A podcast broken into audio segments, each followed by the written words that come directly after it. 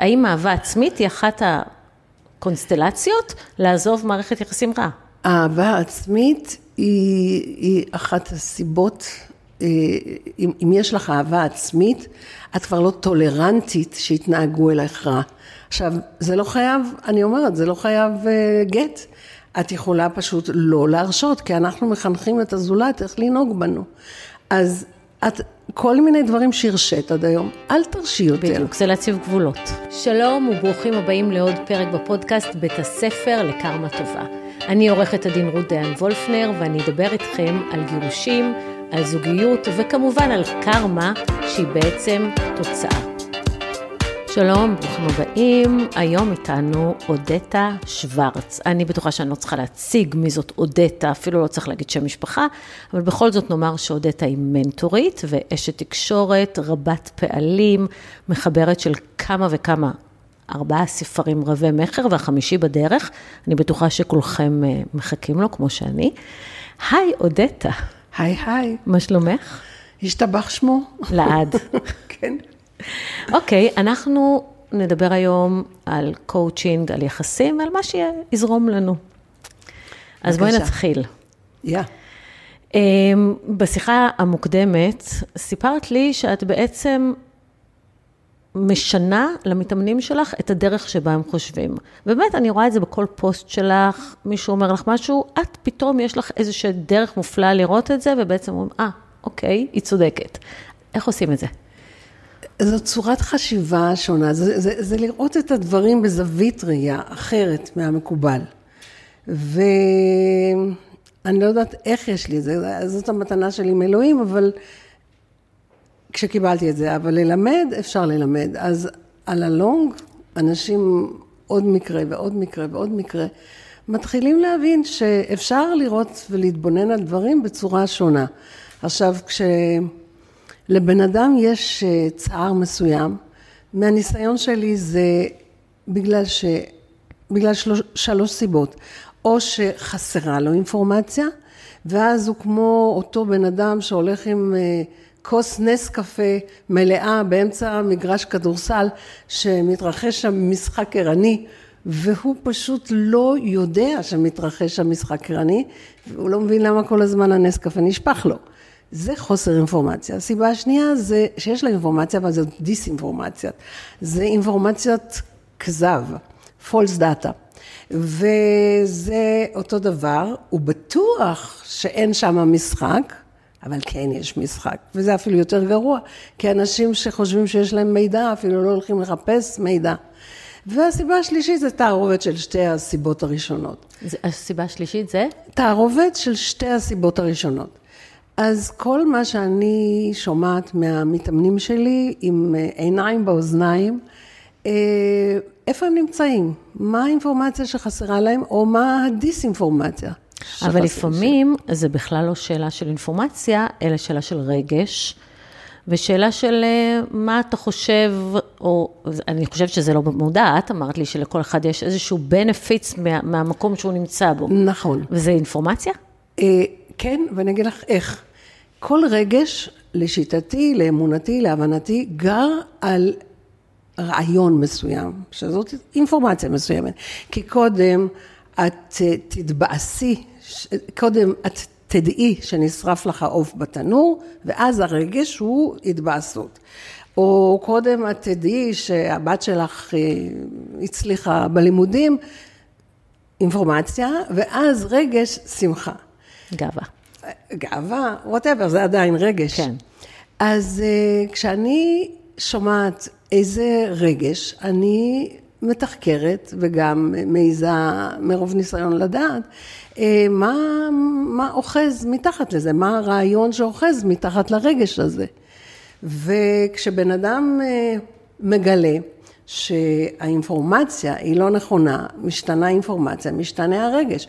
כי לפי אותה דוגמה של עוף בתנור, אם את תדעי שהעוף בתנור היה מורעל, את כבר לא כל כך תתבאסי שהוא נשרף. וואו, איזה מזל שהוא נשרף. נכון. אז אותו דבר. זה השינויים של הכיווני מחשבה. וחוץ מזה, אני גם מתחקרת מה הבנפיט, מה הדבר הטוב שיוצא מדבר רע? כי אנחנו לא אוחזים בשום דבר, בלי שיוצא לנו מזה משהו. או, על זה אני רוצה לדבר איתך. אוקיי.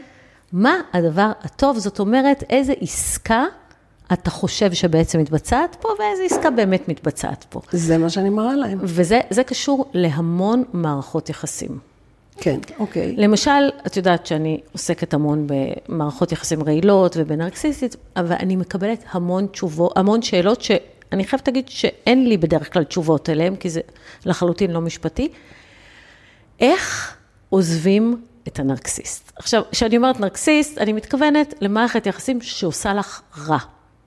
Okay. איך אני עוזבת אותו? כי אני לא יכולה, ואני אוהבת אותו, והוא אדם טוב, וזה לא תמיד הכל רע, אבל כשרע מאוד רע. איך עושים את זה? אני מבינה מה שאת שואלת. תראי, בקטע הזה, אם הייתה באה לי אישה כזאת, ובאו לי. ברור, לא עוד יבואו לך הרבה בעקבות הפרק הזה. אז אני ממשילה את זה לנדנדה הזאת של בגן השעשועים של הילדים, שכשאחד למעלה, השני למטה, כשאחד למעלה, השני למטה.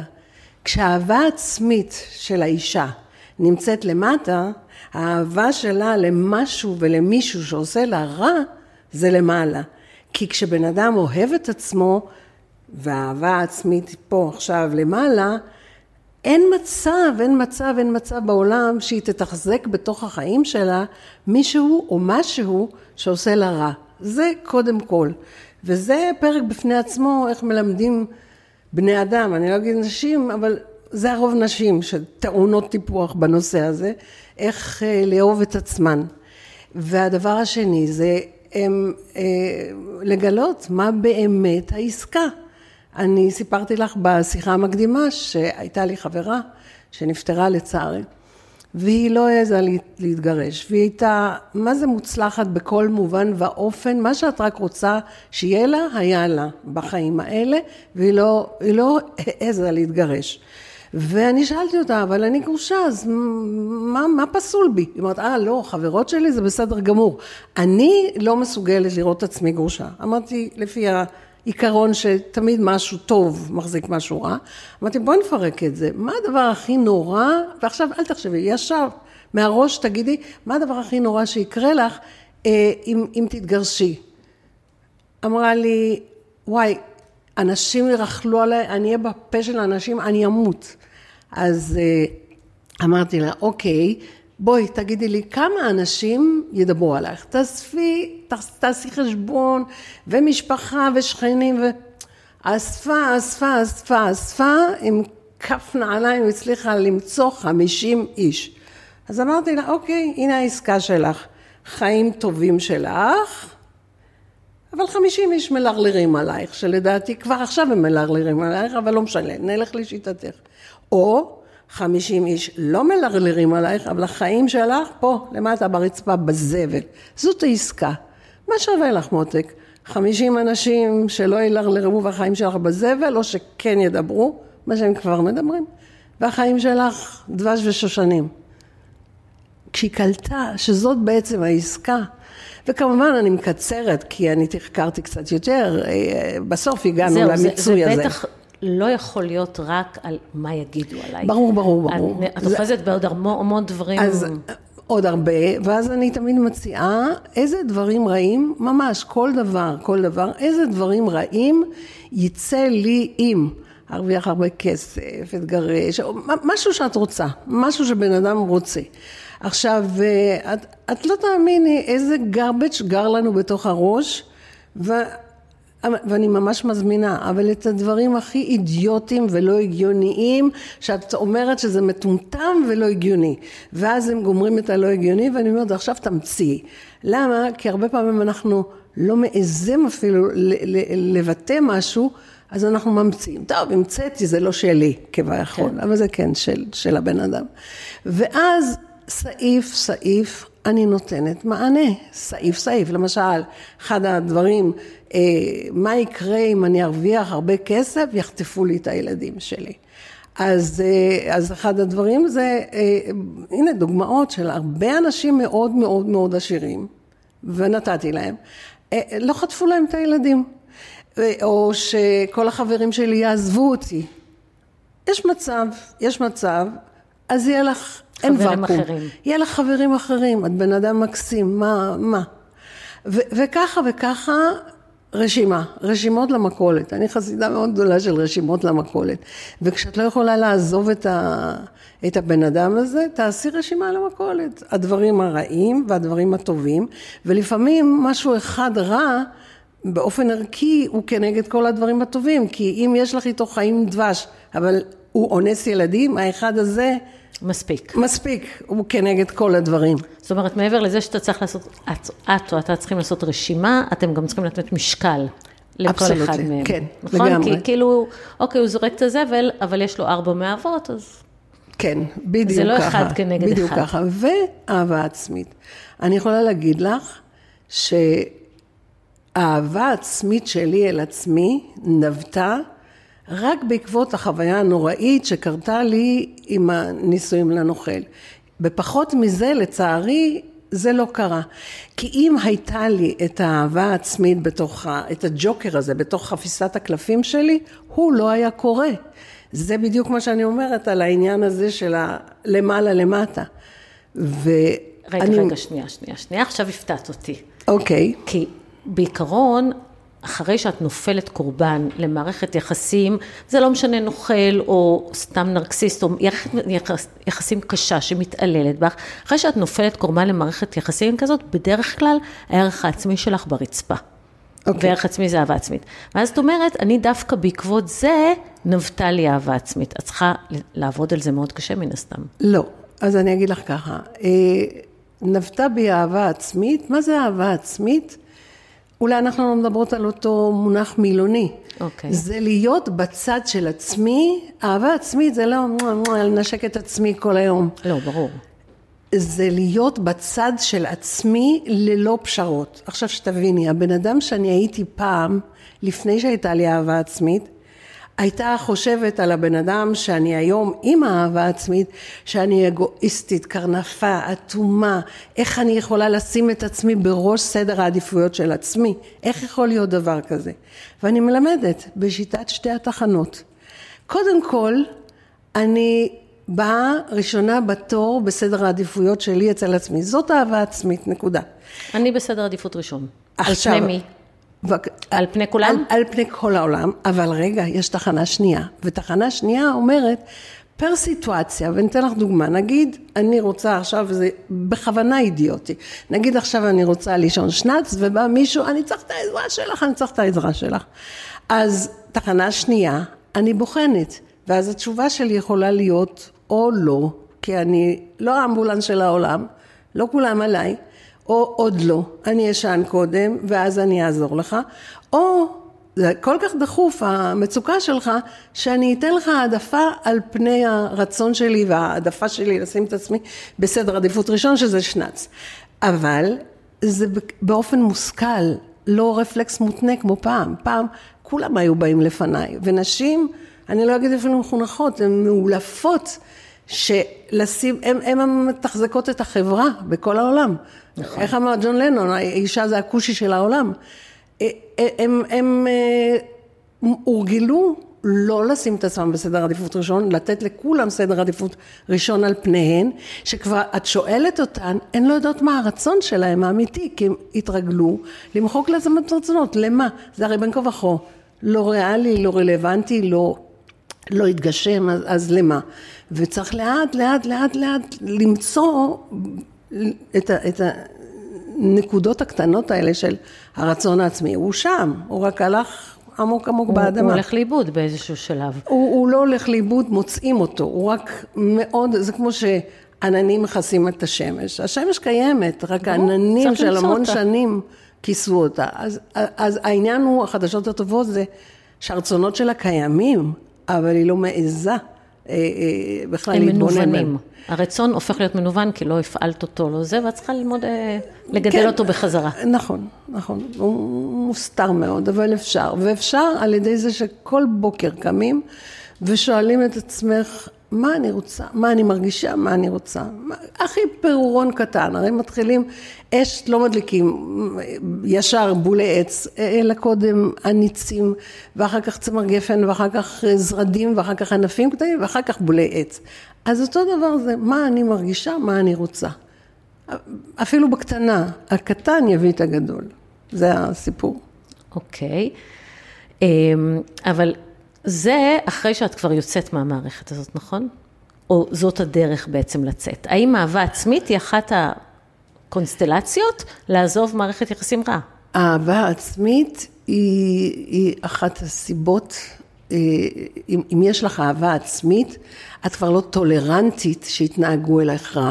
עכשיו, זה לא חייב, אני אומרת, זה לא חייב גט. את יכולה פשוט לא להרשות, כי אנחנו מחנכים את הזולת, איך לנהוג בנו. אז את, כל מיני דברים שהרשית עד היום, אל תרשי יותר. בדיוק, זה להציב גבולות. נכון, ואני אגיד לך משהו שאני מצאתי, נשים לא מפחדות מגט גדול, כי ברוב המקרים בסוף הנשים הם אלה שמפרקות את החבילה. ממה הן מפחדות? פחד מוות מלחרב את הנעימות של הרגע. שם זה הבאג הכי גדול של נשים. אני מדברת בהכללה, אבל זה ככה. אז שלא יהיה לך. לא נעים לחרב את האי-נעימות של הרגע. לא יהיה נעים. הוא יעשה לך את האי-נעימות שהוא יודע שאת רגישה לזה. תכילי, תלמדי את עצמך להכיל את האי-נעימות הזאת, כדי שתהיה לך נעימות גדולה אחר כך. ואיך את בעצם מלמדת אנשים להציב גבולות? כי זה גם משהו שאתה חייב ללמוד. אני זוכרת שאני פעם, היה לי מאוד קשה להגיד לא. נכון. מאוד קשה, כי כאילו, מה זה אומר עליכם? את אומרת לא. אז הנה הקטע הזה. עד היום יש לי מקרים שקשה לי להגיד לא. אז הנה הקטע. אני מלמדת אנשים שזה תמיד הולך בתמונות מראה, כשהם ירגילו את עצמם שזה חוקי להגיד להם לא, שזה חוקי שהם יקבלו מהבחוץ לא, והם יראו שהם נשארים בחיים, ושזה לגיטימי, ושזה לא דחייה, כי הם מפרשים את הלא לכל הכיוונים, גם החוצה, גם פנימה, כדחייה.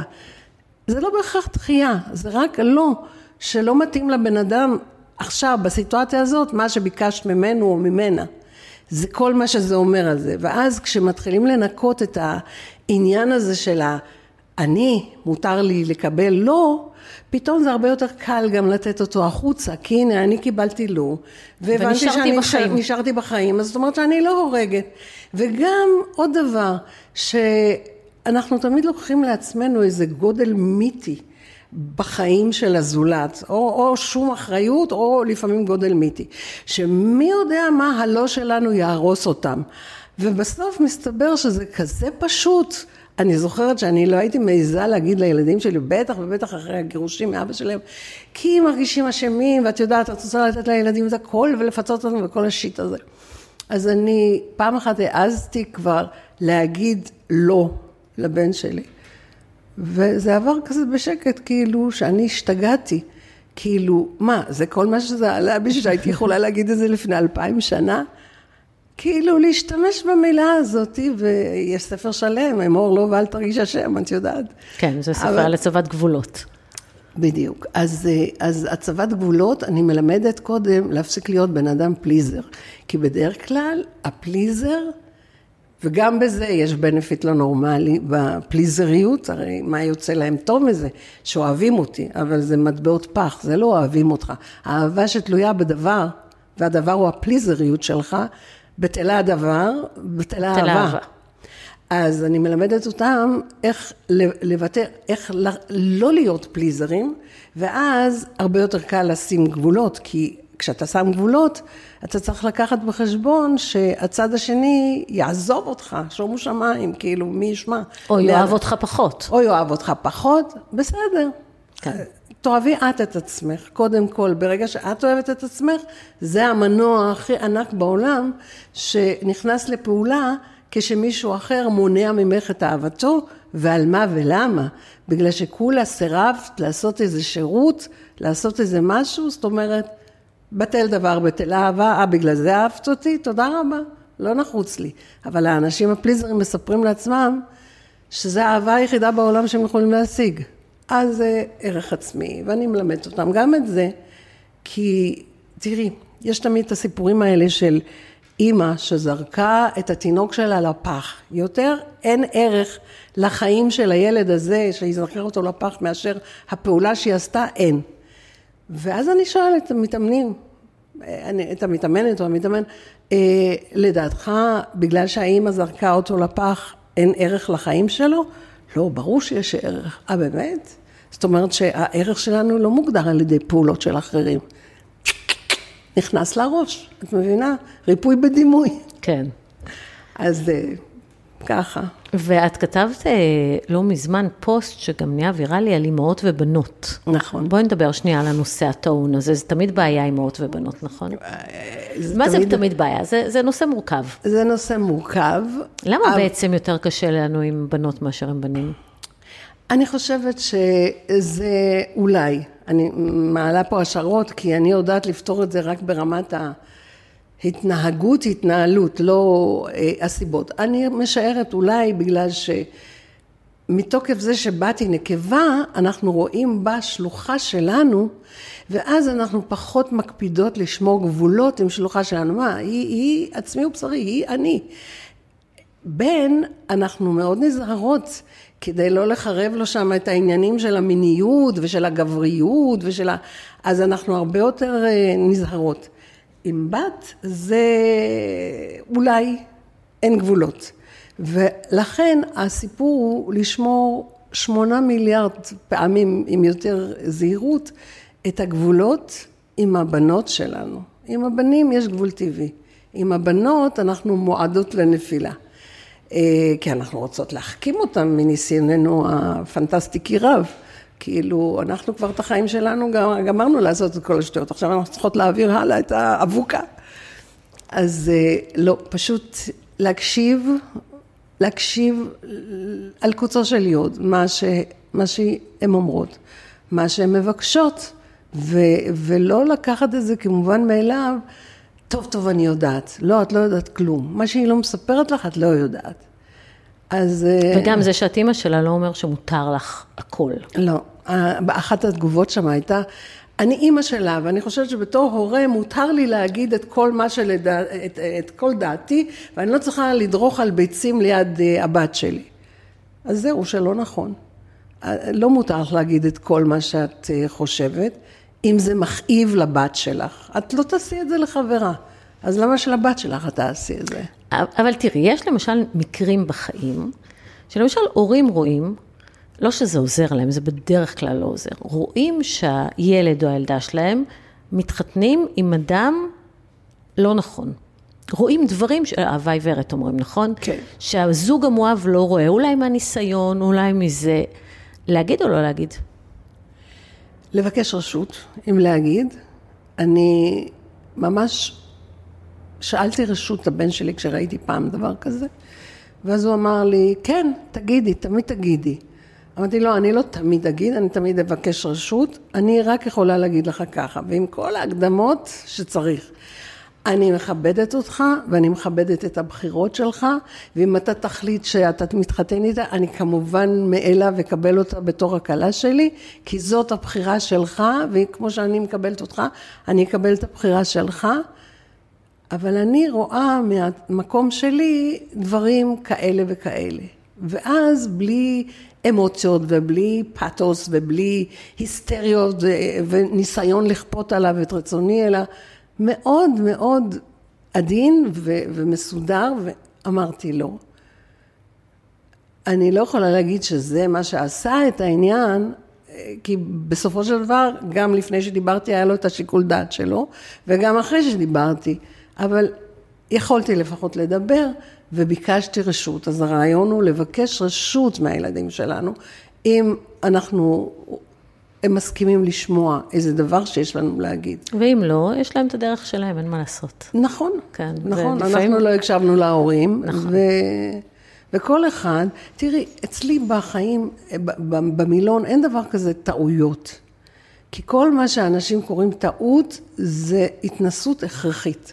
בלי ההתנסות הזאת, לא היה לנו את הידע, להתנהל הלאה, בגלל שאנשים תמיד מצפים מעצמם שהם ידעו בכיתה ח' סליחה, שידעו בכיתה א' את מה שלמדו כבר מהחיים בכיתה ח', אבל זה לא עובד ככה.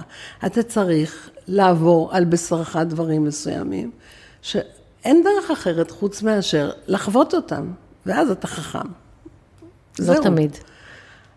אז אתה תחווה שוב ושוב, נכון. כי שיעור יגיע לפתחך. עוד פעם ועוד פעם עד שתלמד אותו. בשחקנים אחרים, עד שתלמד אותו, אבסולוטלי. נכון. תגידי, ודיברנו קודם על נשים שמאוד קשה להם לעזוב. נתת לי את הדוגמה של האישה במעון לנשים מוכות. מתי מגיעים, את סובלת, את עוברת התעללות, קשה לך, ואת מסתכלת, אומרת, למה את לא עוזבת? מעבר לבנפיץ. אוקיי, יש לכל אחד, לאמונתי, להבנתי, לכל אחד יש גודל, חבית מסוים, כשהחבית הזאת מתמלאת, מילימטר יותר, פירור אחד של רע, לא יכולים יותר להכניס בפנים. אז אני באמת נותן תמיד את הדוגמה הזאת של אישה שבורחת למעון נשים מוכות, אחרי שהבעל שלה העיף לה את השן ה-14. למה לא ברחת בשן ה-12? למה לא ב-17? כי בשן ה-14 בול שמה התמלאה לה החבית. ועד כאן, ולא מילימטר יותר. אז צריך להתפלל בשביל האנשים האלה, שהתמלא להם החבית יותר מוקדם, יותר מאוחר. כמה, ועד... אני חושבת שאפשר אולי לוגית, שכמה שהאהבה שלך לעצמך יותר גדולה, החבית שלך יותר קטנה. נכון. זה, נכון? על זה עכשיו אמרתי להגיד, גנבתי את המילים מהפה. אז ממש ככה. תאהבי את עצמך, ואז כאילו... לבת שלנו, אנחנו היינו מאכלים, מסכימים, חיים כמו לי? לא. והבת שלי, היא תהיה כמוני, אם אני לא אשנה את החיים שלי. כל קו קצפת שאת רוצה לבת שלה, תאכלי בעצמך. כי זה הדוגמה, המופת האישי, באיך להיות אישה שאת נותנת לה. כשאת בפועל מקיימת חיים רעים. לעצמך. אבל את יודעת שיש מקרים שלפעמים הילדים מהירים את ההורים. זאת אומרת, היא לא הייתה רוצה בשביל הילדה שלה, אבל לה, מה שנקרא, החבית שלה לא התמלאה, ולפעמים באות אל אנשים ואומרות לי, כשהבת שלי אמרה לי, אמא, קומי ותלכי, הבנתי שאסור לי להיות שם. זאת אומרת, דווקא הילדה אמרה לאמא, כשהן כבר מתחילות לראות. זה מקרה נהדר, וזה... התרגום שלי זה שהרבה פעמים במערכת השיקולים שלנו זה לא להזיק לילדים, לא לעשות להם רע, ואז אנחנו נשארים וסוחבים וסובלים בשבילהם כביכול. אז כאילו הם נותנים רשות. הם נותנים רשות, בדיוק. אז כשהבת כבר באה ואומרת דבר כזה, אני יכולה להגיד לך מניסיון אישי שההורים שלי חיו מאוד לא טוב. ושנים, אני הייתי אומרת בתור ילדה קטנה לאמא שלי, ולא ממש עזר לי. אמא, למה את לא קמה ומתגרשת ממנו? הרי כל כך רע לך איתו, הוא כך מתאמר בך. אז היא אמרה לי, התשובה שלה הייתה, מה אני אעשה? אני עם שני ילדים ובלי כסף, ואני אהיה ברחובות. כאילו, זה הסיפור הפנימי המטומטם שהיא סיפרה לעצמה. המסקנה שלי מזה היה... שאני, איך שעמדתי על דעתי, לא הפסקתי להרוויח כסף, כדי שאני לא אהיה לבד, בלי כסף וברחובות. זה יפה, זאת אומרת, זה נרטיב שגדלת עליו. כן, את יודעת, גם דוגמה רעה היא דוגמה טובה. נכון. כי את יודעת אחר כך, לא ככה, כזה, ממש לא. לא, גם אז היה המון בושה מגירושים. נכון. זה היה, אני זוכרת, במשפחה שלי, זה אצלנו לא מתגרשים. אני זוכרת שאני התגרשתי עם שלי... היה לה מאוד מאוד קשה, וגם שאחותי התגרשה, שתי בנות שלה התגרשות, איזה בושה. בעיניי זה הצלחה. אני יודעת, אבל לאמא שלי זה היה מאוד קשה. נכשלת בנישואים. לא, הצלחתי בחיי. זה לא הנישואים הם החשובים, החיים שלי זה החשובים. גם יש משהו עם הזה של הכישלון. אני זוכרת שאני התגרשתי, אז הלכתי למטפלת, ואמרתי לה, כן, נישואים נכשלו, והיא אמרה לי, לא. אל תראי זה בתוך כישלון, כי התחתנתם, הייתה אהבה, נולדו ילדים, מה שהיה נכון לך לפני 13 שנה, לא בהכרח נכון לך עכשיו. את לא אותו בן אדם, כל התאים בגוף שלך השתנו ב-13 שנה הזאת, וזה בסדר הוא היה בחירה שלך לפני 13 שנה, והוא לא בחירה שלך עכשיו. זה בסדר, זה לא כישלון. מותר לסיים דברים. נכון, רק שבעיניי, אם הייתה תקשורת טובה בכל צומת ובכל צומת, יש מצב שזה לא היה מגיע לגט. ואני חושבת שאחד הדברים שמביאים לגט בסופו של דבר, זה הקטע של חוסר תקשורת. וחוסר תקשורת גם כשמדברים, אין תקשורת. מה זה אומר? זאת אומרת שלא מבינים, בן אדם לא תמיד יודע להביע למה הוא מתכוון, ובגלל זה מגשרים, מבינים מה באמת הבן אדם רוצה, ולא מה הוא אומר שהוא רוצה, כי הרבה פעמים אנחנו מקשיבים לאמירה החיצונית, שדרך זה הבן אדם רוצה להשיג לעצמו את הרצון האמיתי שלו, אבל חכה רגע, אולי הרצון האמיתי שלך יכול להתקיים, רק לא דרך הדבר הזה שביקשת, והתקשורת, בקיצור, תקשורת זה... אבל לפעמים תקשורת, זה משהו שקצת... משקר לנו. למה? דיברנו קודם על מילים לעומת מעשים. כן. זוכרת? כן. הוא יכול להגיד לך 100 פעם, אני אוהב אותך, אני אוהב אותך אחת, אבל הוא עושה דברים אחרים לגמרי, אז למה את מאמינה? רק למעשים. כשיש פער בין המעשים והדיבורים, האמת ברגליים. מה עושות הרגליים? זאת האמת. מה הפעולות? אבל זה מאוד קשה, כי הוא אוהב אותי, הוא איש טוב, הוא מאוד אוהב אותי, נכון, הוא עושה ככה וככה וככה, אני מדברת בשם נשים אחרות, כן, שאומרות לי את זה, אבל הוא אוהב אותי, ואת אמרת לי, איך הבנת? כן. מה יותר חשוב? אני שאלתי חבר טוב שלי, אמרתי לו, אני משתגעת, המילים שלו דבש, מדהימות, מדהימות, אף פעם לא קראו לי בשמות כאלה, השמש שלי והאהבה שלי ו... כולי התפלשתי בתוך הזוהר של המילים שלו, אמרתי, והמעשים שלו איומים, אז למה להאמין? לדבש או לעוקץ? לשיניים הנושכות האלה, או לזנב המקשקש, בחיבה. ואז הוא לקח ותפח לי חזק מאוד על הכתף, וכל אותו זמן הוא אמר, אני אוהב אותך, אני אוהב אותך, אני אוהב אותך, אני אוהב אותך, ואז הוא הפסיק ואמר, למה את מאמינה? למילים שלי או למה שאני... נתתי לך עכשיו מכות בכתף, אמרתי למכות, אז קיבלת את התשובה שלך. אם יש פער, לעולם זה המעשים, לעולם. אין בכלל שאלה. ואם בן אדם מדבר דיבורים נורא מכוערים, אבל כביכול עושה את המוטל עליו, אז גם הדיבורים המאוד מכוערים זה מעשים בעיניי. אתה לא צריך לסבול, שום דבר רע בתוך החיים שלך. זה מה שאנשים לא קולטים, שזה לא חייבים לסבול, ולא חייבים לסחוב, ולא חייבים לשרוד. אפשר לחיות במלוא מובן המילה. נכון, לא איתו, או לא איתה. ותראי, צריך לדעת משהו בקשר למיינד האנושי. הוא לא אוהב שינויים. גם שינויים לטובתנו, בעיניו זה סכנת חיים. הוא רוצה לשמור אותנו במצב הקיים, כי ככה הוא יודע לשמור אותנו בחיים. את יודעת למה? כי חוסר ודאות זה אחד הדברים הכי קשים לאדם לשאת. הרבה מאוד אנשים קשה להם לשאת חוסר ודאות. באים לי לפעמים אנשים, והם מתים מפחד, הם סובלים, מערכת יחסים מתעללת, לא יכולים להתגרש. למה? ואני אומרת, רגע, ואם הייתי אומרת לך שאת תכירי מישהו מדהים, תהיה לך זוגיות מדהימה, ואת תסתדרי מעולה כלכלית, היית מתגרשת? מה התשובה? ברור. את מבינה, החוסר ודאות, מה יהיה? אני יהיה לבד, לא יהיה לכסף. על העניין הזה של החוסר ודאות, זה לא חוסר ודאות. כשאת אומרת דבר כזה, זה ודאות. שמה? שבן אדם שם שמה ודאות לעצמו, אני יהיה לבד, לא יהיה לי כסף, אני יהיה מסכן, זאת ודאות, רק רעה. ולכן הוא בוחר בלא להתגרש. מה שאני אומרת במקרים כאלה, זה תטיל עוגן של טוב אל תוך העתיד.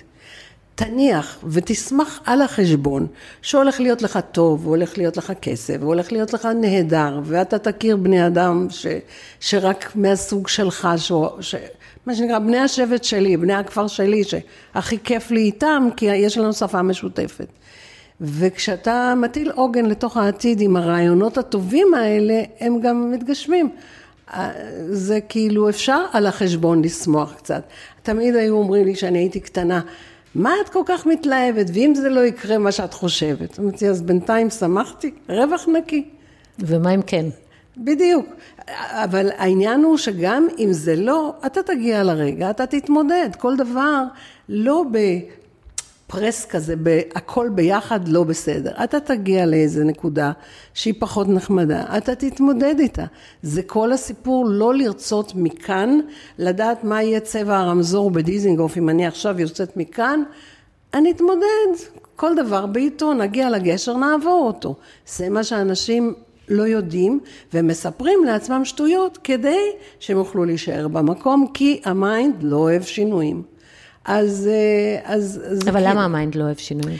כי הוא שומר אותנו בחיים, במציאות מסוימת, וזהו. זה מנגנון הישרדותי בעצם, את אומרת. כן, ואז אני אומרת, למה לכם רק להישרד? תחיו. זה מנגנון הישרדותי, יופי, כבודו במקומו. אנשים, את יודעת כמה מקרים של התקפי לב יש גם אחרי שזוכים במפעל הפיס וקוראים דברים לטובה. זה אחד המקדמים המסוכנים, כשקוראים דברים חריגים לטובה, לרעה, אבל גם לטובה. זאת אומרת שהמיינד שלנו תופס סכנה קיומית, למה ככה? כי הוא יודע איך להציל אותנו ולסדר אותנו בחיים. כי כאן אנחנו שורדים, כאן אנחנו חיים. גם כל מוסד הנישואים, עלו פעם היה מנגנון הישרדות. את נשואה, אז יש מי שמגן עלייך, יש לך אוכל, יש לך קורת גג, הוא מטפל בך, את שורדת. היום זה לא רלוונטי.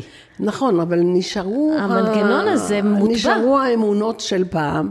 ואז אני מאמתת נשים עם המציאות. אני ממש לוקחת אותם צעד צעד ביד, ומכיוון שאני עברתי את כל הניואנסים, מסמרצות דרוס לרולה שאני היום, אני כמו בן אדם שהיה בסמים, יצא מהם, מטאפורית כמובן, ואני יודעת איך להדריך אחרים לצאת מהסמים האלה. זה סמים, זה סיפורים שהמיינד שלנו מוכר לנו. סתם, פשוט סתם. אוקיי, ואם הוא לא משחרר? אם 100 פעם אמרה לו היא רוצה להיפרד, הוא לא משחרר. לא, את עושה טעות, בואי נלך לטיפול. הוא שנים לא הסכים ללכת לטיפול, עכשיו הוא רוצה ללכת לטיפול. אוקיי, אני בזמנו, כשרציתי להתגרש מהנוכל, ותדעי שאני נודע לי שהוא נוכל רק אחרי הגט. זאת אומרת, אני התגרשתי ממנו מסיבות איומות ונוראות אחרות, והוא היה אומר כן, אבל עושה לא. סחבת בלתי רגילה, ובאתי לחברה שלי שלימדה אז עדי שביב ונחמה סבר, היה להם בית ספר ליצירת מציאות, הבית ספר הזה כבר לא קיים, אבל הם עדיין חברות שלי, ואמרתי להם את המצב, אני משתגעת, איך אני יכולה לייצר מציאות של כן, הוא כל הזמן עושה לא, והם אמרו לי, הם לימדו אותי, וזה מה שאני מעבירה את התורה הלאה. נו, תני 2 טיפים. 0 תשומת לב ללא, כל הפוקוס על הכן. תקחי לך מחברת, וכל פעולה, הכי פירור של פעולה, חלקי פעולה, שזה של כן, תכתבי במחברת. אמרנו שאני משפצת לו את הקליניקה, אז צריך היה לבוא הסייד, כדי רק בתום השיפוצים זה... שהתארחו לא במקרה לנצח, הגיע הסייע, תרשמי. הוא אמר לו, תתעלמי, 0 תשומת לב, ומה ששמים על זה פוקוס גדל. ואני על ההישרדות שלי, אמיתי, אני עשיתי את ההוראות שלהם קלה כחמורה. רשמתי רק מה כן, רק מה כן, רק מה כן. אני יכולה להגיד לך ככה, במרץ 2007 ירדתי מהאוויר, בתוכנית המאוד מצליחה שלי בערוץ 10, כי עשיתי חשבון שלא יהיה לי אנרגיות גם להתגרש וגם לזהור על המסך, ועדיף שאני אפרוש בסי כדי שיהיה לאן לחזור עם טעם טוב, מה שנקרא. ובדצמבר אותה השנה היה לי את הגט ביד. זאת אומרת, יש מה לעשות. יש מה לעשות. אני עשיתי פוסט שגם דיברתי אותו בטלוויזיה, הייתה פעם תוכנית מדהימה עם שם נוראי, בעל על 4 קראו לזה. איך מביאים בעלים ממצב של לא מוציאים את האישה, הם בטטות קורסה, זורקים את החפצים שלהם בכל הבית, גרביים מלוכלכים וכאלה וכאלה, וכל מיני, כל מיני, כל מיני טענות של נשים על הבעלים שלהם. זה היה בארץ? לא, זה אמריקאי בטח. זה אנגלי, תוכנית אנגלית. זאת אומרת, איך לחנך את הבעל. אבל איך לאלף אותו, וכזה קורא לו הלך בך. בדיוק, זה שם נוראי, אבל העיקרון, מה זה חכם? זאת הייתה ליידי סקנה חמודה, שהיה לה בית ספר לאילוף כלבים. הייתה מזמינה את האישה המתלוננת לבית ספר שלה, ותוך כמה פעולות פשוטות, הייתה מציירת סביב הכיסא של המעגלים, כלב שהיא לא מדברת כלבית, הכלב לא מכיר אותה, לא שומע, היא הייתה אומרת לו, הייתה מלמדת אנשים, תבקשי שהוא יבוא אלייך לכיסא. אז היא הייתה אומרת לו, בוא, בוא, וכל פעם שהוא היה מתקרדם משהו, היא הייתה עושה קליק, הסקנה הקטנה החמודה הזאת, ונותנת טריט, איזה בונזו, לכלב. והכלב למד מניסוי וטעייה, שכל פעם שהוא עושה משהו, כמו במשחק, חם, קר, חם, חם, עד שהוא היה מגיע אליה, וזה מה שהיא רצה, ושם היא הייתה מקבלת את הטריט. ואז את רואה, איך את יכולה? אודטה, את לא יכולה להשוות אילוף כלבים לבעלים. לא, גמרתי את הסיפור. אוקיי. ואז היא רשתה את הבית שלהם, במצלמות, לבעל הם סיפרו, שבודקים את הצורה, הרגלי המזון של העם הבריטי, ולאישה היא נתנה הוראה, כמו שהם נתנו לי, החברות שלי. אפס תשומת לב כשהוא עושה משהו שאת לא אוהבת, זה היה רק בשביל להקנות להם קצת ביטחון. אפס תשומת לב לדברים שהוא לא אוהב, וכשהוא עושה חלקי פעולה של משהו טוב, הוא זורק את זה על יד האמבטיה, לא באמצע הסלון, תני לו טריט, מה זה הטריט? לא מוגזם מהחיים, חיוך, מילה, תודה, משהו, אבל אמיתי, לא ציני, תודה רבה, כאלה.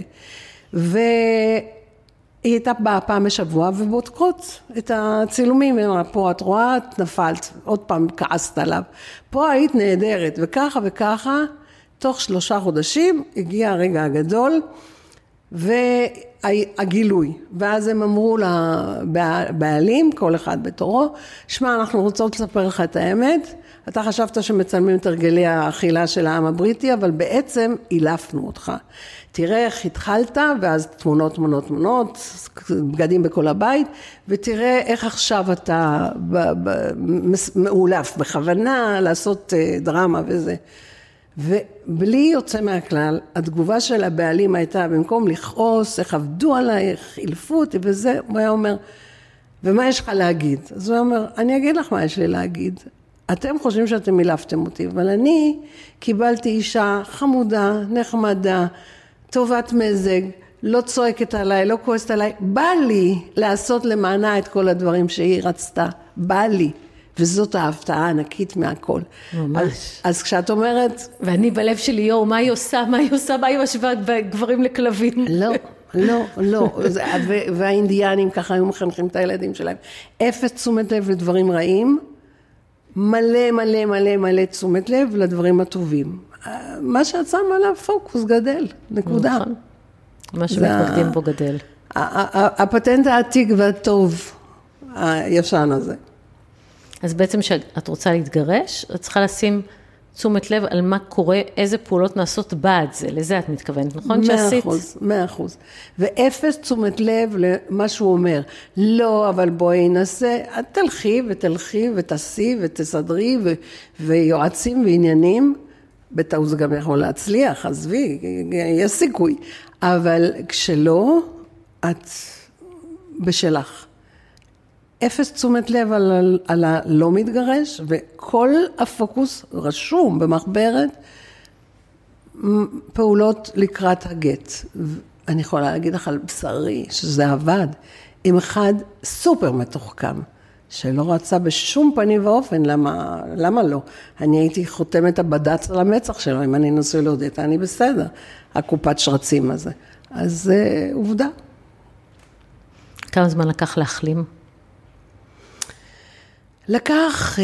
לקח לי כמה שנים, אין מה לדבר, אני בכל הזדמנות מודה למיכל קידר לוי, שמטפלת בנשים שמתחתיות התאומות של החיים שלהם, שבעל פרוורט זה המונח המקצועי, אנשים חושבים שפרוורט זה רק סטייה מינית, לא, זה אנשים שהם מתחברים לנשים חזקות, כי אין כיף בלהכניע שטיח, והם נכנסים להם ללב, ושם הם מרסקים אותן. ומקצתן נשים, כי יש גם נשים פרוורטיות, ורובם גברים. ו-IBM, את אוהבת אהבה אדומה, את תקבלי אהבה אדומה. IBM במובן של copy-paste של קומפיוטר, זה ציני בצורה הכי גדולה. את אוהבת אהבה צהובה, אני אוהב אותך אהבה צהובה. זיהה איזו אהבה שאני זקוקה. הנפיק לי. זה ההתנהגות של הפרוורט. הוא נותן לך מה שאת צריכה, זה מה שאת מתכוונת? עד שהוא נכנס ללב. ואז הוא עושה מה שהוא רוצה. ואז הוא כבר מרסק אותך יסודי. עם ראויות שאין דברים כאלה. זה הסטייה המוחית, קטונתי. אבל לקח לי כמה שנים, ובסדר, מאחוריי, כאילו, אני עם רוש בלחיים, הכל טוב. לא, גם להפך, יצא לך מזה גם שאת יכולה ללוות אנשים, לצאת מכאלה מקומות שזה מדהים. כן, בין היתר, כאילו, אני צברתי קילומטראז' מהילדות שלי, אז כן, נכון. וואו, נשמע לי שהתהליך שעוברים איתך לא יכול לא להיות מעניין. לא יכול. הוא יותר ממעניין. אני אומרת לך באחריות, למרות שאני פה הנחתום שמעיד על עיסתי. הם נכנסים אליי לפגישה, הם יוצאים מרחפים כמה סנטימטר מעל האדמה, מרוב שהם רואים את החיים שלהם בצורה שונה. זה לא הכובד הזה שהיה להם קודם. ואני גם מעיזה לשים צ'ק מאוד גדול על השולחן. אתה לא תצא מפה כמו שנכנסת, אתה תצא כל כך כל כך הרבה יותר טוב. ואני פורעת את הצ'ק. פורעת את הצ'ק ואני מאלה שאוהבות להגיד, אמרתי לך? גם אני. טוב, אודטה. המון המון תודה. תודה לך. אני חושבת שזה היה פרק מאלף. תודה לך. ואנחנו נשים את הטלפון שלך למי שירצה. בכיף. תודה. תודה לך.